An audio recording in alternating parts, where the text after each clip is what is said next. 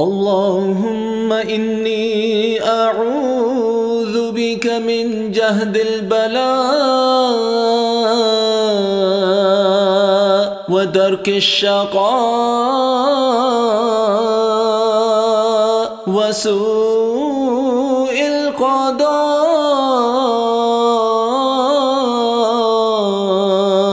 وشماتة الأعداء